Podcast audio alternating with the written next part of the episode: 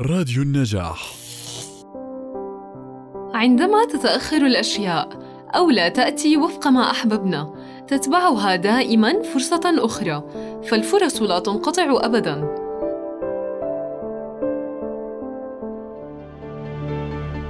هذا بودكاست عنهن من راديو النجاح. معكم أنا بيان شاهين من الإعداد والتقديم ومن الهندسة الإذاعية أسامة صمادي. أهلا بكم.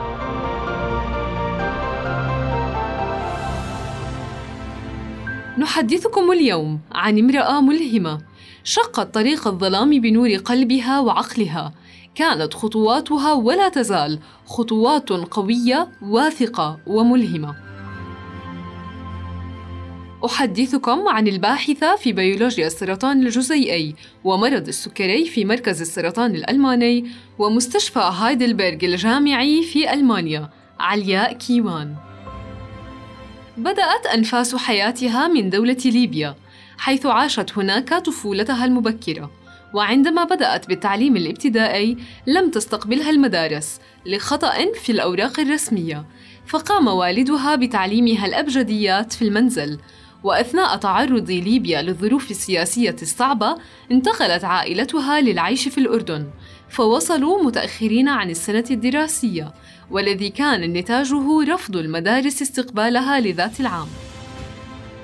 أحبت كيوان العلوم وكانت تقرأ منهاجه قبل انتهاء الفصل الدراسي دائما. تأثرت بالعالمة ماري كوري التي تعد السيدة الأولى الحاصلة على درجة الدكتوراه في العالم. وكذلك هي أول امرأة حاصلة لمرتين على جائزة نوبل عن فرعي الكيمياء والفيزياء كما أنها أم وزوجة. لم تستطع الباحثة علياء التقديم للجامعة بعد انتهائها من الثانوية العامة بسبب العديد من المشكلات العائلية فالتحقت بكلية تدريب تدرس تخصص المختبرات الطبية وبعدها استكملت تعليمها في جامعة آل البيت الأردنية بتخصص العلوم الحياتية. اضطرت للعمل حتى تستكمل دراسة الماجستير فعملت معلمة في البداية ثم انتقلت للعمل في مختبر شاركت في تأسيسه. تزوجت من رجل درس سابقا في ألمانيا ويعمل أيضا هناك فانتقلت للعيش معه في ألمانيا. إذ كل شيء هناك مختلف اللغة، المجتمع، العمل. في هذه المرحلة الجديدة المختلفة تذكر دائما أن أباها وزوجها هما من استمرا في دعمها حتى تستكمل طموحها في البحث والتعلم. قدمت أوراقها الرسمية للجامعات الألمانية فكان القرار حينها بأن عليها دراسة أربع سنوات مع اللغة حتى تستطيع الانضمام لدراسة الماجستير أو أن تنتظر لحين تعديل هذا القرار. انتظرت ست سنوات حتى تم تعديل القرار وأنجبت طفلين ربتهما على حب العلم والبحث وكانت كل يوم تتابع تعديل القرار وتتابع شغفها في مجال العلوم. وأخيرا صدر القرار المعدل الذي يتيح لها الانضمام لدراسة الماجستير في الجامعات الألمانية ذهبت للمقابلة اولا فأخبرها الباحث المختص بأن تفوقها في بعض مواد شهاداتها بالإضافة لانتظارها ست سنوات حتى تستطيع استكمال تعليمها هو ما رشحها لقبولها في الدراسة.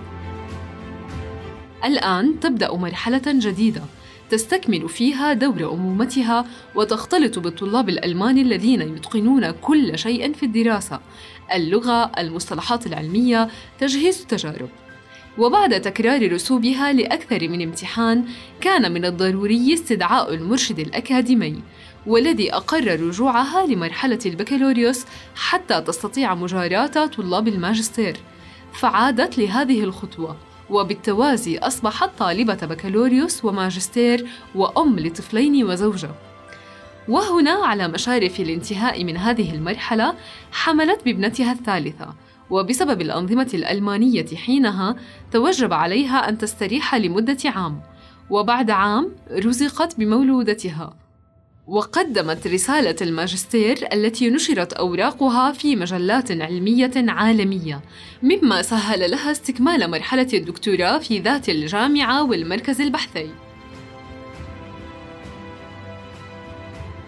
تنصح دائما الباحثة علياء السيدات بأن الصعوبات في كل مكان ولا حياة بغير صعوبات وأن خطوة النجاح ليست خطوة واحدة وبأن التوافق ما بين الرجل والمرأة عند الزواج مهم جدا. فالزوج المتعاون الذي يقدر المرأة بالإضافة لتحمل المرأة مسؤولية بيتها وأبنائها وزوجها هو ما يصنع لها كل ما تريد. الباحثة علياء كيوان. اليوم هي أم لثلاثة أطفال. وباحثة أكاديمية في بيولوجيا السرطان الجزيئي ومرض السكري في مركز السرطان الألماني ومستشفى هايدلبرغ الجامعي في ألمانيا ومؤلفة لقصة فيروس كورونا للأطفال ضمن سلسلة صوفيا الباحثة الصغيرة. يعد التعليم حق أساسي للإناث فالأنثى المتعلمة هي الأقدر على مواجهة الظروف بالعلم والمعرفة ولأن العصر الذي نعيشه الآن هو عصر متواتر السرعة فإن مفهوم التعليم المرادف لمحو الأمية أصبح أشمل وأعم.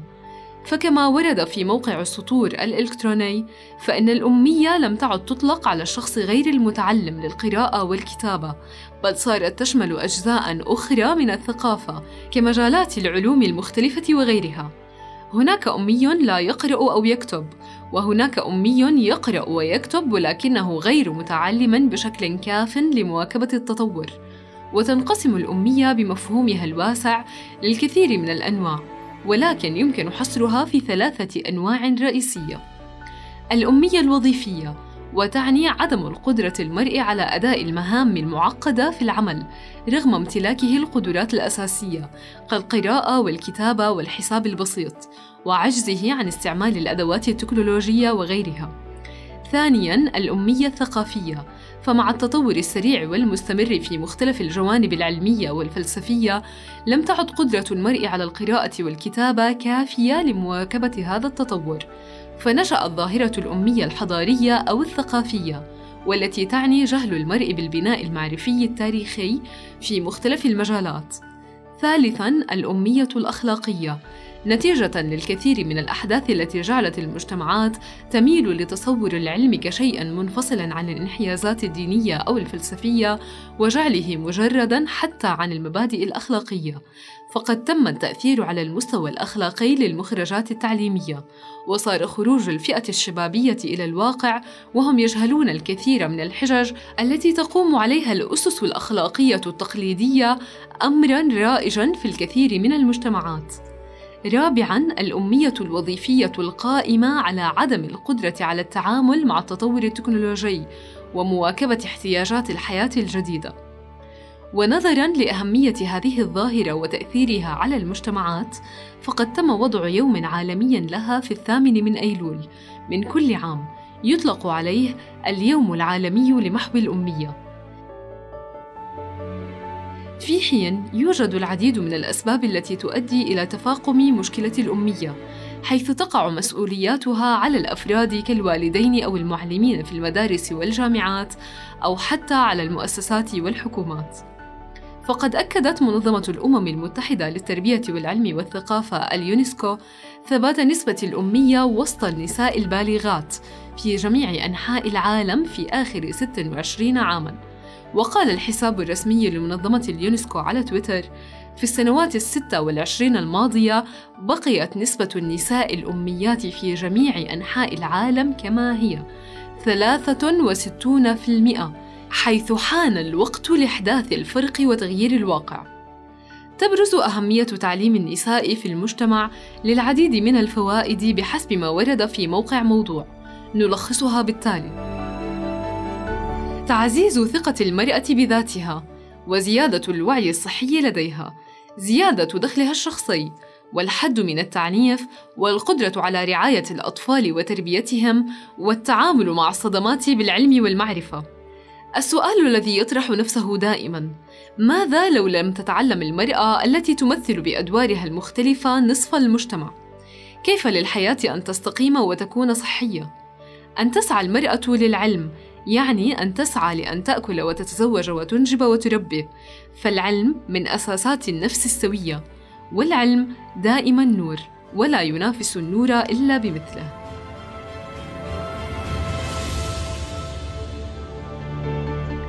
في بودكاست عنهن نتناول قصة نجاح ملهمة لنساء شقت العقبات طريق نجاحهن.